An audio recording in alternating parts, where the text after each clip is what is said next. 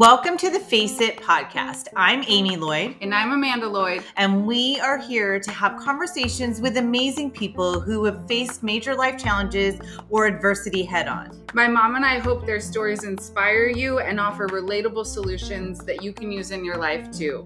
So, so join us and let's face it together. It keeps coming up for us to talk about adoption and interest, interestingly enough, um, Valerie Cantella happened to hear our podcast while she was walking in her home of Santa Barbara, just about a two hour drive um, up the coast from where I've lived the past 20 years. Um, while our paths didn't cross then, they are crossing now, which I'm very happy to say. So, Valerie, thank you so much for making the time to sit with us on the Face It podcast today. I'm so excited, Amy, and just to talk to you and connect over this really interesting and important topic of adoption. Yes, it, it is. And like I said, it really does keep coming up in my awareness and people saying, I think you should be talking about adoption. And I'm adopted, and I believe I shared that with you in our first conversation. So there's so many different perspectives. So I'm so interested to hear your story fully. And I know you're a highly accomplished person and also author, sharing your own life story in your book, Off Script A Mom's Journey Through Adoption, a Husband's Alcoholism, and Special Needs Parenting. Um, sounds like it's available at most retailers and then online through ebook and paperback correct? Yes, absolutely. Okay, good. So we'll make sure to add that in the show notes. And I just want to say congratulations on that and on publishing. That could be an entire other episode to discuss, and I would love to discuss actually. So c- congratulations. How long Thank has that you. been out actually? So I started writing it in February of 2021 and I published it in February 2022. So it was my little COVID baby. That's amazing. It's so cool to see all the creativity that's come out of the pandemic across the board. Everyone kind yeah. of going inward to their passions. We had to go inward, but that's, that's amazing. Right. Congratulations. Um, again, I'm happy that you'll share part of that story with us today. As we mentioned, adoption. And I say us, but it's one of us today. Amanda is really sorry to miss you, but I'm happy that I get to have this conversation. And like I said, this topic is close to my heart because well, I told you, but I didn't tell the audience that I'm adopted myself and believe truly believe we choose our family, adopted or otherwise. And everyone's story is so different. And so I wanted to see if you can share a bit about yours. If we go back a bit, how or when you decided adoption was an option for you. Yeah, well, it's so interesting. And like you said, there are so many different aspects to adoption. And um, being an adoptive mom. Uh, it's been a really interesting journey. So, just backing up a little bit, I am a type 1 diabetic. I was diagnosed when I was 10. And then when I was 21, I was diagnosed with diabetic kidney disease. Mm. And I don't know if you remember that movie, Steel Magnolias, with yes. Julia Roberts, where she is diabetic and has kidney disease mm-hmm. and actually dies in the movie because she gives birth to a baby. And that came out my senior year when I got this diagnosis. And I thought that that was going to be my life. And so I was told, you'll never be able to have a baby. You probably will have a kidney transplant. This is really serious and life threatening. And wow. so I have chills. It was, you know, I, I always thought I would be a mom. And I guess I just assumed that I would be a mom through um, biological children and that would just be that because that's how I grew up. But um, that really opened the door to thinking about adoption. You know I'm just in college so I wasn't ready to have a family. But then the man I started dating uh, also was adopted and I saw this story through his eyes. And as we got more serious we talked about oh well we'll have a family through adoption and that was always our plan Wow. So okay, and, and I'm sorry. So that was always your plan because is that what he wanted since he was adopted? Well, it was always our plan because at that point we're believing that I'm headed toward a kidney failure and having to have a kidney transplant. And so the only way safe for me would have been to adopt a baby. Okay, no matter what. So, okay, mm-hmm. got it. So, no matter what, you both knew this was the plan. And of course, he's on board because he understands the whole adoption world. Absolutely. Okay. okay, got it. And then we had a little detour, and I thankfully found out that my kidneys were miraculous, miraculously healed. And mm. um, my doctor said it's okay for you to go ahead and try to have a baby. Okay. And so had two miscarriages and then got pregnant with my son Nick and he I had some complications during pregnancy but he was born super healthy and great and it was wonderful and I'm so grateful that I have him mm-hmm. but for for child number 2 we thought well let's go back to our plan of adoption because okay. you know if we can help a child and we were looking at Russia because that's where my first husband's family was from. Oh, okay they're Russian um, by descent. And so our last name was very Russian. And mm-hmm. We thought, well, we'll adopt this baby and she will have some grandparents that will be able to speak her native language. Okay. And then she'll probably look a lot like her brother because my husband was husband, Russian. Uh, yeah. Yeah, Russian descent. Okay. So this uh, that's fascinating that that was the plan from the get-go so you didn't even try any other options or in the this is like the first step is we're going to adopt from russia yeah we really okay. didn't look that much at domestic adoption i think i was really fearful of someone someone coming to take the baby back after we had bonded with the baby because you hear those stories yeah. mm-hmm. And we also saw as we were researching it, there was just so much opportunity for international adoption. And the kids that live in orphanages in other parts of the world uh, live very desperate and difficult lives. And, and most likely our daughter would have died in the orphanage had she not been adopted. So she was in the orphanage, and i'm sure we've all seen those, you know, 2020s and unfortunately the investigative reports on these orphanages in Russia. Was she under similar conditions to what we've seen on television? Absolutely. So when we went there, it took a while for us to, you know, get through the process and do all the paperwork and then for a baby to be available to us. Sure we go into the orphanage orphanage and she's in a third world country part of Russia, so Vladivostok, which is very poor. Okay. Far east, and you see these six by six wooden cribs with. They're basically like cages without tops because there is no interaction between the caregivers and the children. Mm. The children don't cry because no one's going to respond. And she was severely malnourished. So she was 15 pounds at 16 months. Wow. And for for example, my son was probably 15 pounds at three months. So before we, we get, how did you find out about this particular orphanage orphanage and you you already knew you wanted a girl is that correct right. so you mm-hmm. had said we are looking for a girl and is there an agency in russia that is helping guide you yeah. So, what we did is once we made the decision that we were going to start the adoption process, knowing it would take a while, we knew we wanted a girl just so we could have a boy and a girl. Sure. We started researching agencies in the United States that worked with Rus- with Russia in the Far East. Okay, gotcha. Mm-hmm. And then we decided to work with a small agency out of Utah that had um, successfully placed a number of children, and they had a relationship and the ways agencies worked back then, and this is almost, well, this is 22 years ago, they each work in a different region and they have relationships with the adoption coordinators and the judges and the court system there. And so, really, they're your link to Russia. Okay. Okay. So that's how we did it. We chose an agency and then we did all the paperwork and they let us know when there was a baby available for adoption. And then you travel there. Then we traveled there. We 7,000 miles and we ended up getting to see her for one hour. One over hour. the course of a week. Right after you arrived. Oh, and so you're there for a week. How how long after you arrived were you able to see her?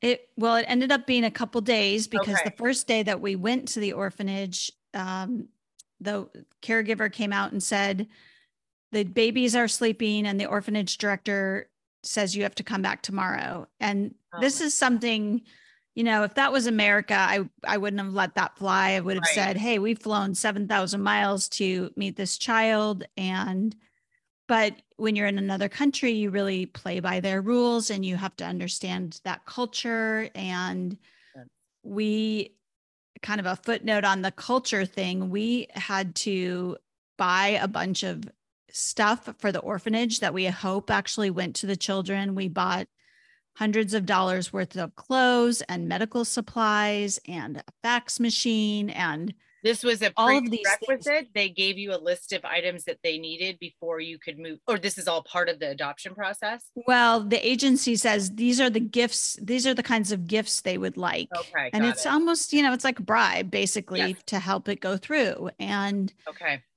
the saddest part is there are all these kids there needing to be adopted. And there's this sense from the Russian side that uh, you wealthy Americans are coming over to steal our children.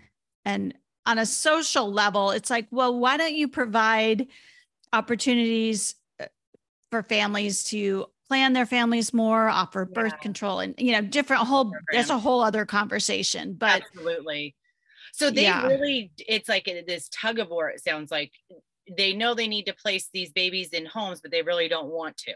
They're really like, you're putting them out by you. Well, and it wasn't really the people in the orphanage that were doing that. It was more the orphanage director. And then okay. even Putin was in office when we were there. Okay. And he shut down uh, adoptions for a time as a political move because he wanted someone to do something. And so he shut down adoptions and they also shut down the heat in the orphanage in the middle of winter to try to achieve some political outcome. Mm. And okay. And you would think someone can't be as heartless as that. These children are completely starving, but now that we're seeing what's happening across the world, yeah.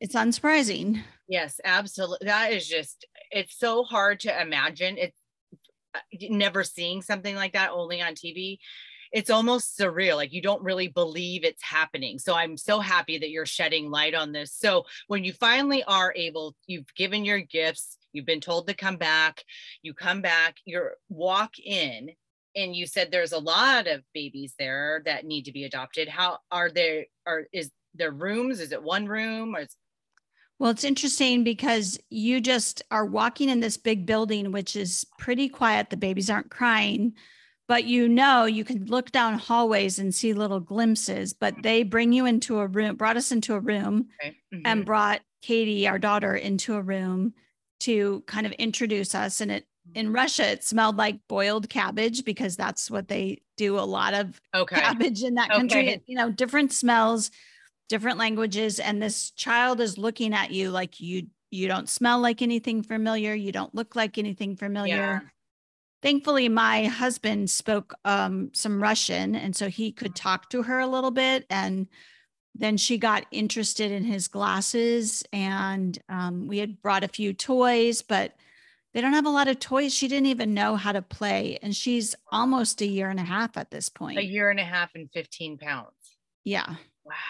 Oh my goodness. i mean i i was an experienced mom and i was terrified of once we adopted her of giving her a bath because she was so fragile and I could see every bone in her back. And I thought, I'm afraid I'm going to drop this child. And, or, you know, she's just so, so little. Wow.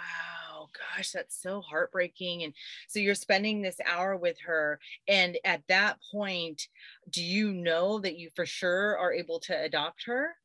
So we know that basically she's the one that we can adopt, okay. and we have we have to at that visit to Russia, we have to commit that we're going to come back a couple weeks later and go to court to adopt this child. Okay. Oh, you have to come back.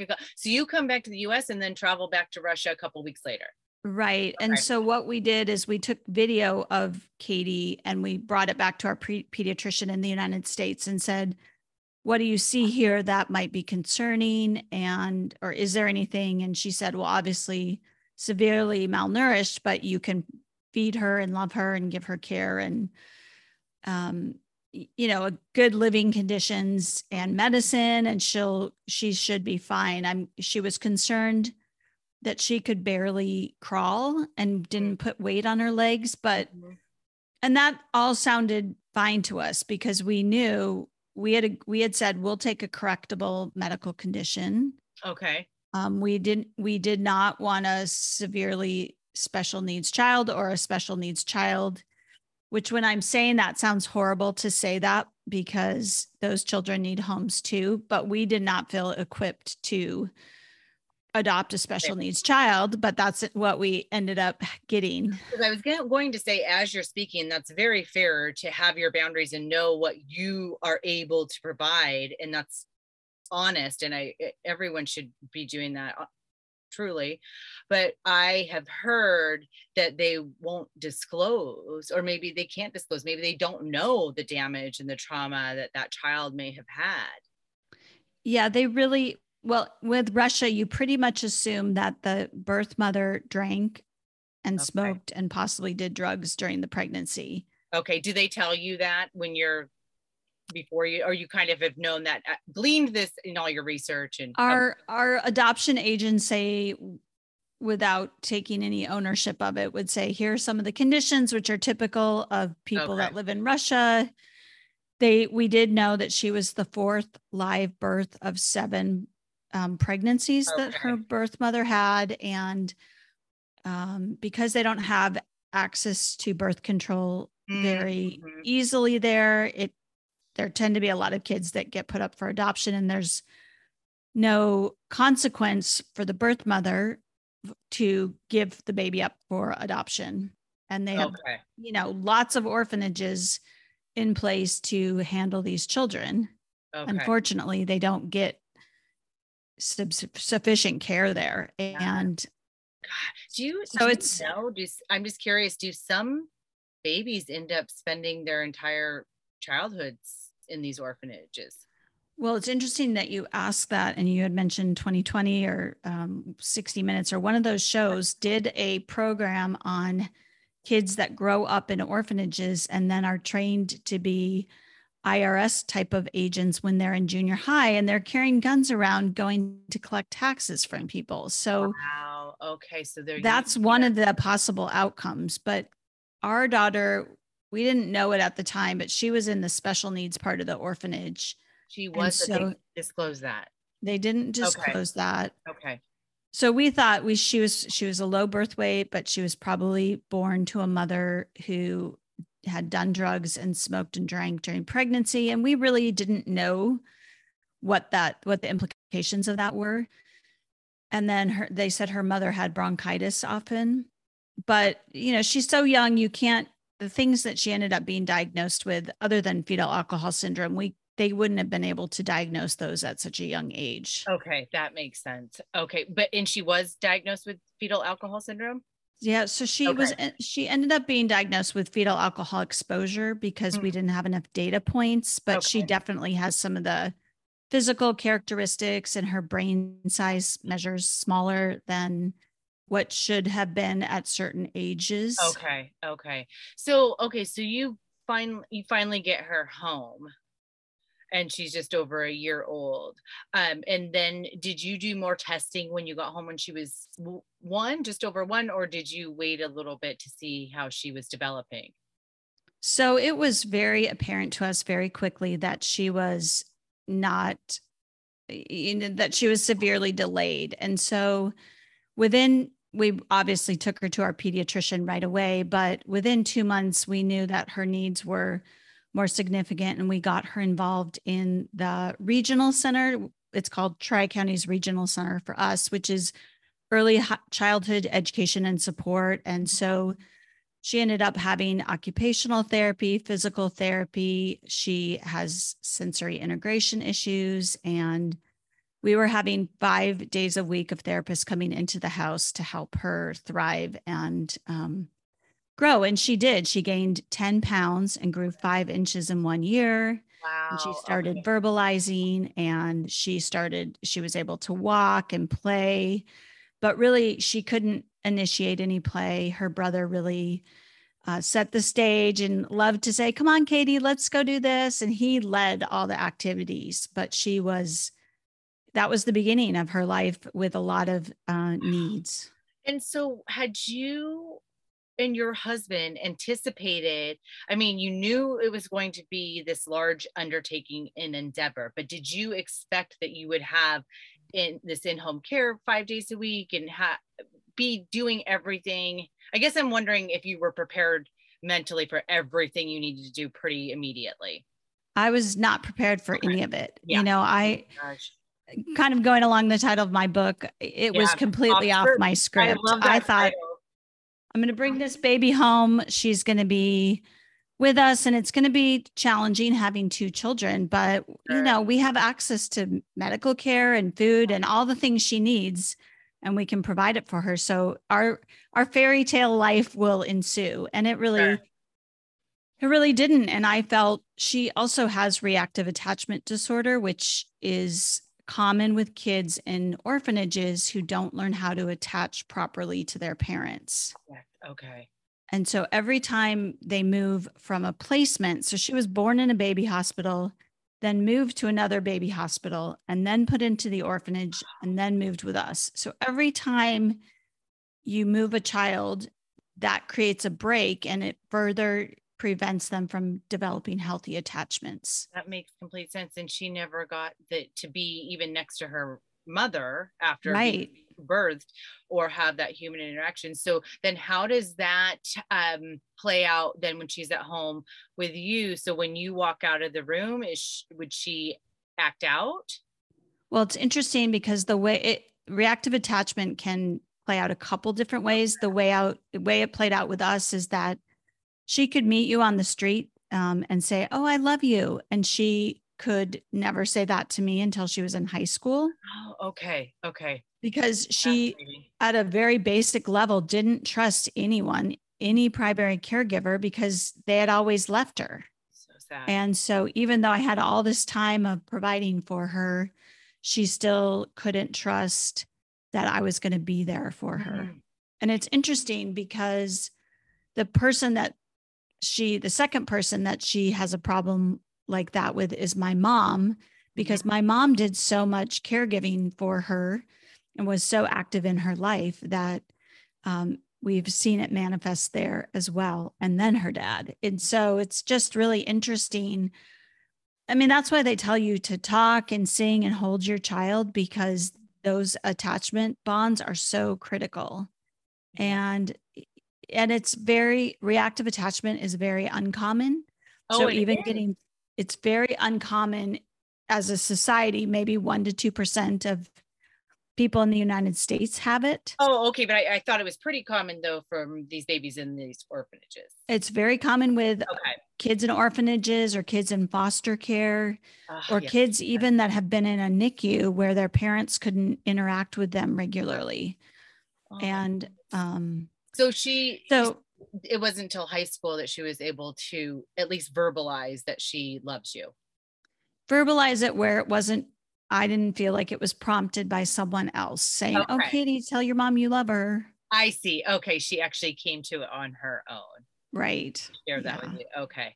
Oh my goodness. So then from the time she's home and you know starting school and is it still a constant influx of help and therapies and all the way yeah so she so she had until she went to kindergarten she was in an inclusive preschool so she got special uh, had a one-on-one aid at preschool and then even when she went to grade school she had a one-on-one aid okay. and they do all sorts of things adapted pe and speech therapy and and she and i did some therapy to try to help with the reactive attachment disorder but things really went south so to speak, when she was in junior high because her mental health really started to suffer and she became severely depressed and anxious.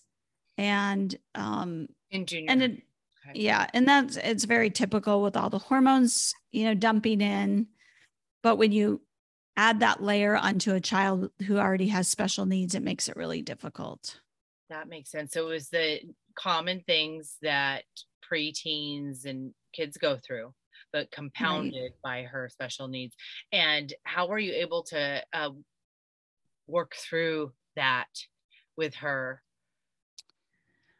Well, her story is not the model, but I, when you and I talked earlier, I would say I think it's really important for parents that are considering adoption or are in this adoptive world, especially with international adoption, to consider that they're not every story has a nice, happy ending. So, yeah. my daughter went through multiple suicide attempts and she ended up going out of state to residential treatment for all of high school and in different facilities. The first one was specifically to help her with the reactive attachment disorder.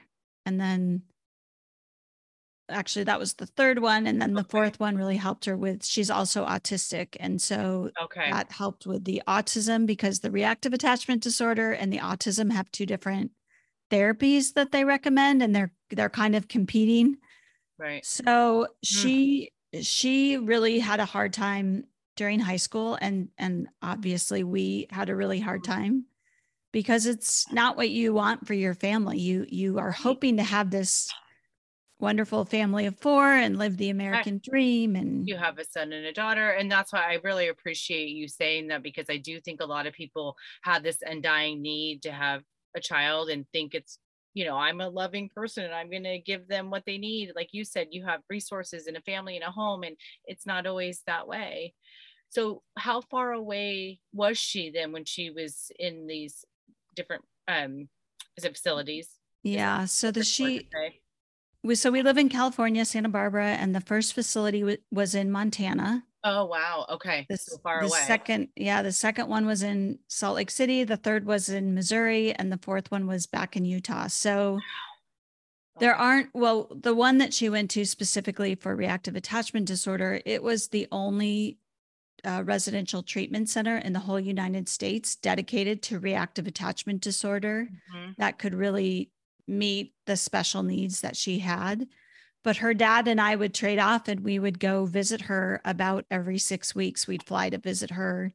We did weekly family therapy sessions on the phone or by Skype. Um, we had individual calls with her. I mean, it was very, even though she was away, it and the urgent need of keeping her safe, you know, she didn't have access to knives and medication and anything that she could do to harm herself when she was in those facilities, but still had some pretty serious um, suicidal ideations. And while she was, we in- knew that we were doing the best we could for her because her needs were far greater than what we anticipated. And oh my goodness, it sounds like you did everything possible.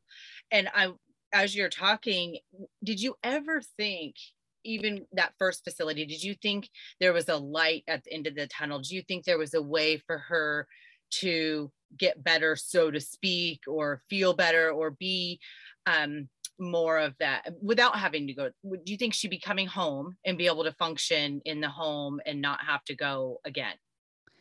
Well, we certainly never anticipated she'd be gone for four years. Oh, okay. I, I, mean, okay. the first facility, I remember going there, and that's got to be one of the worst things a parent will ever have to do is drop their child off at a facility with an unending, you, you don't know when you're going to pick them up. That's and you don't know if yeah. it's going to help. So you dropped her off knowing this is indefinite. Yeah, I don't know if she can be I'm for I'm searching for the word but cured, right? You don't know if she's going to come home and be okay or so right. that is just torture. I can't even imagine. And it was interesting there because in front of their chapel they had a um, it's not a memorial because no one passed away, but it was a a thing where there were all these rocks piled up and they, they had a little sign they encouraged their graduates or people who had gone through the program to take a rock to remember their journey. Mm-hmm. And so that gave me hope because I thought, well, other people have been Are there and done this and okay. maybe can get better. Mm-hmm. And I always had the sense that, you know, I have a belief of faith that God doesn't give you more than you can handle and that everything happens for a reason. Mm-hmm. But during this four year period, I definitely started, I am not equipped to do this. And maybe you made a mistake. I mean, there were there were times that her dad and I talked about early on, did we make a mistake? And I mean, we would never send her back to Russia because obviously that was a horrible situation, but it'd be worse. But, you know, would we ever allow her to be adopted by another family that was more prepared for the needs that she had? And we, we never, other than talking to each other, and probably this is the first time I've even said that aloud. Mm-hmm. It's um, so honest because who do, who wouldn't what who human wouldn't think of that. That's why I'm wondering what made you get through those times when the two of you like how did you stay strong the two of you and persevere through well i didn't do it well for many many years. I was very much of a perfectionist and a control freak and I w- did really good work at my job because i knew what i was supposed to do when i was at work but at home i felt so incompetent as a mother. And then i have this story of my husband was an alcoholic and he was very high functioning, but mm, we were not, our marriage was not doing well. And so we did end up getting divorced when he, when uh, my daughter was in high school. And, but through the process of parenting Katie and then divorcing my husband, and then my son had some issues after that. I learned to become a recovering perfectionist and give up that illusion of control and and really to understand that you know, I felt like I had done something wrong mm. to create all of these situations. And really, I didn't. I was doing the best I could. And um, so I started to learn that I could only control my stuff and not other people's stuff. And I just had to trust that there was a bigger plan that I couldn't see that that the reason Katie was in my family was maybe had nothing to do with me. That's right. And that it was just to save her from life in an orphanage. Yeah, absolutely. There was something more, much larger going on. Yeah.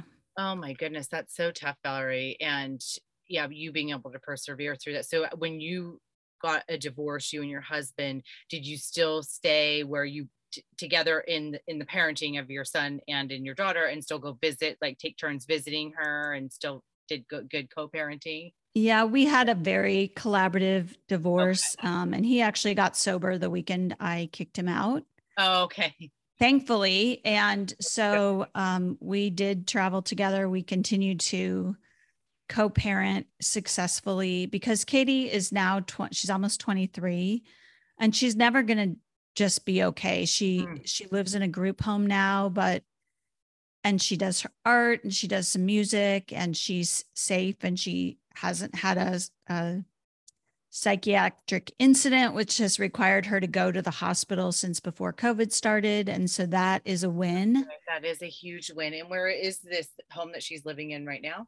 It's in Riverside, which is about four hours from our home. And yeah, not too bad.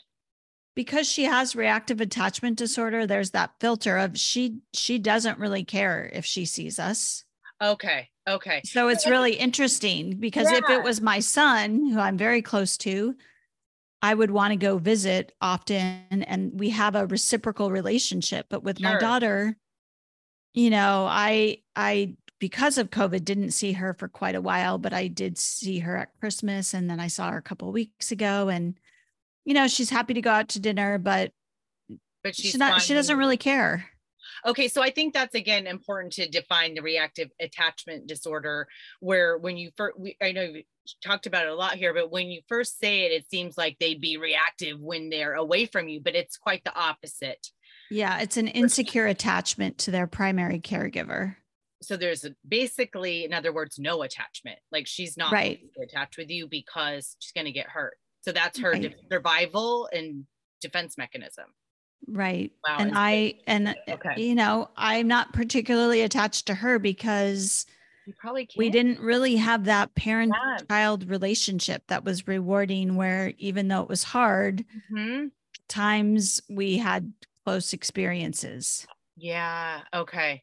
that makes sense and that's also your protection yeah well i i wish that so in our area there just aren't experts that are reactive attachment experts mm-hmm. that could have really worked on this when she was younger so it was in high school that she went to the specific facility for reactive attachment disorder. Right. And they work with first they work with dogs and they help develop attachment to dogs. Okay. And then they want that to apply to parents. And that does to some degree. She definitely learned some skills that makes her attached. She's very attached to her brother. Oh, she is. Um, okay. But even still, she he doesn't see her and she won't ask about him and it's just very interesting Yes. Okay. So so your relationship with her today is you go visit sometimes. Is she calling the house ever or you're calling she, her? Uh, I will call or text her and probably in the last two and a half years, I've gotten one text from her where she initiated it. Wow. Okay. So we're not even on her radar screen. And what about your son? Is she texting him more regularly? She, she doesn't even text him. So wow. okay if I talk with her, when I saw her, I said, Oh, do you want to call your brother, do a FaceTime with your brother? And so we did that. Mm-hmm. But I, it's almost her brain is just not it's not wired. A, she's she's 23 almost, but she's 23 going on 11 or 12. So okay. she's very young. That makes sense. That's a good way to explain that so we could understand. And is how long will she live? Is this will she live in this home indefinitely?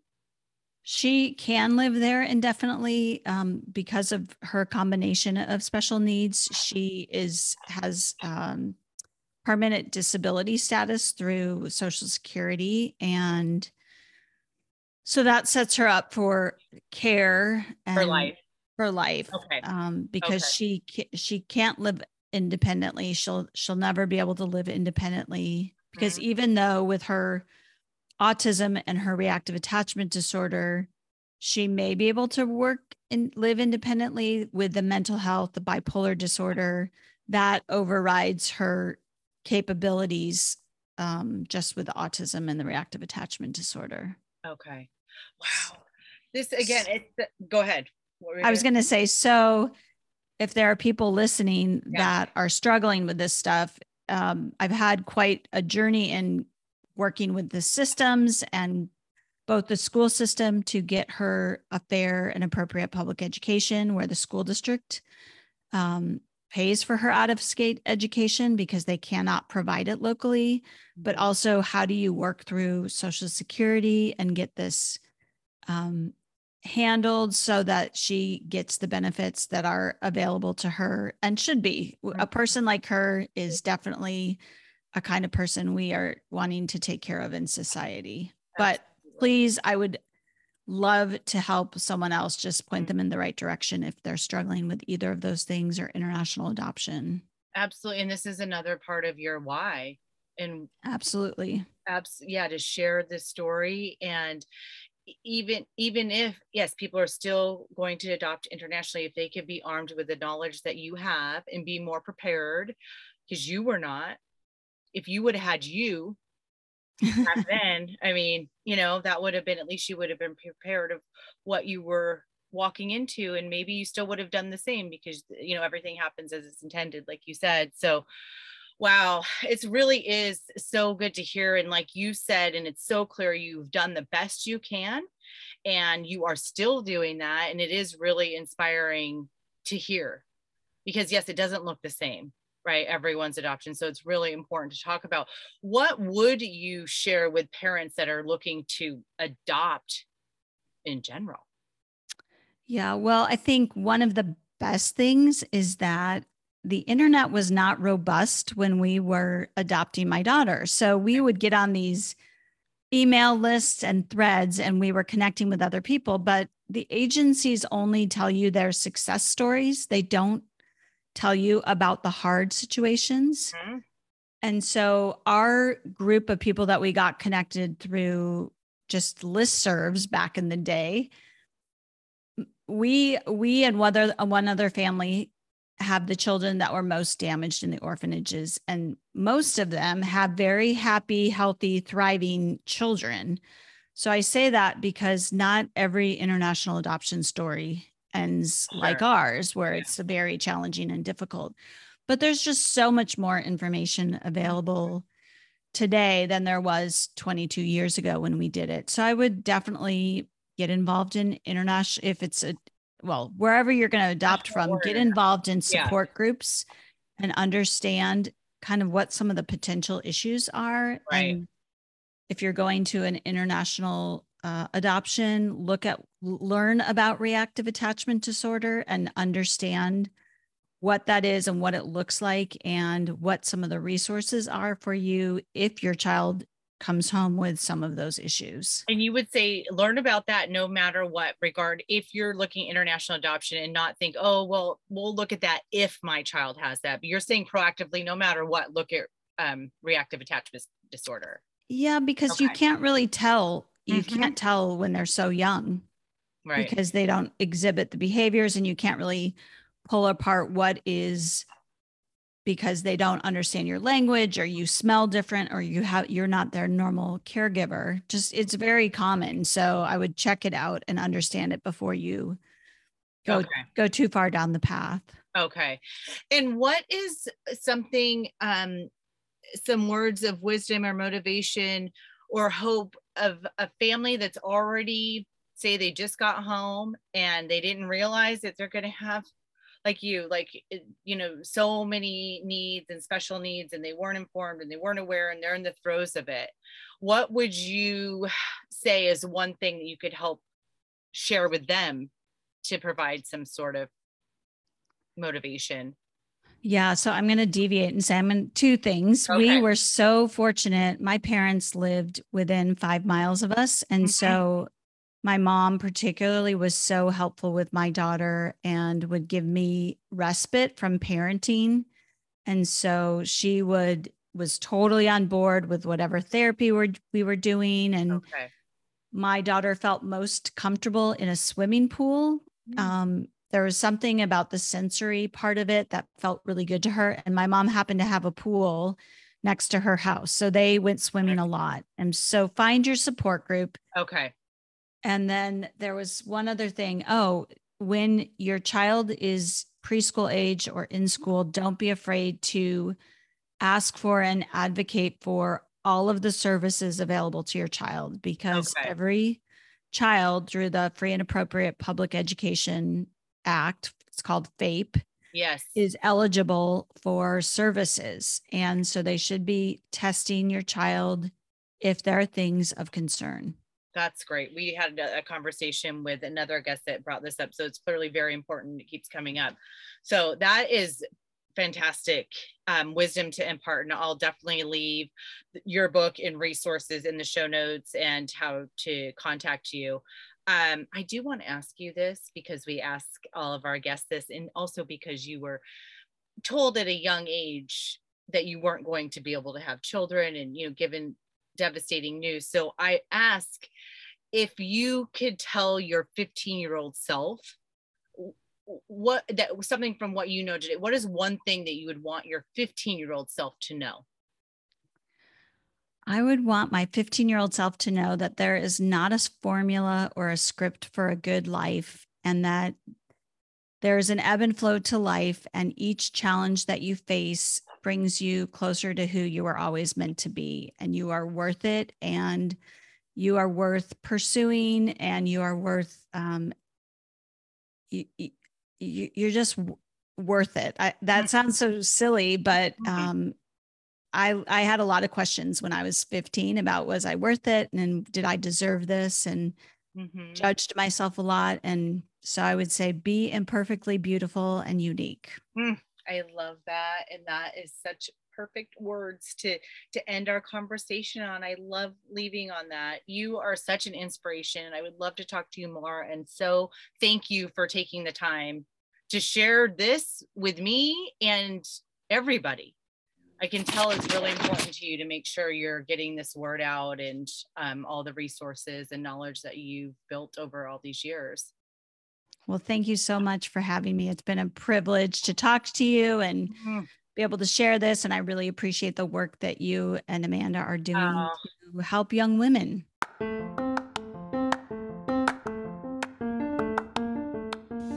Thank you so much for joining us and for listening to this episode. Please share with your friends and family. And don't forget to subscribe. We're looking forward to the next episode, and we'll talk to you soon.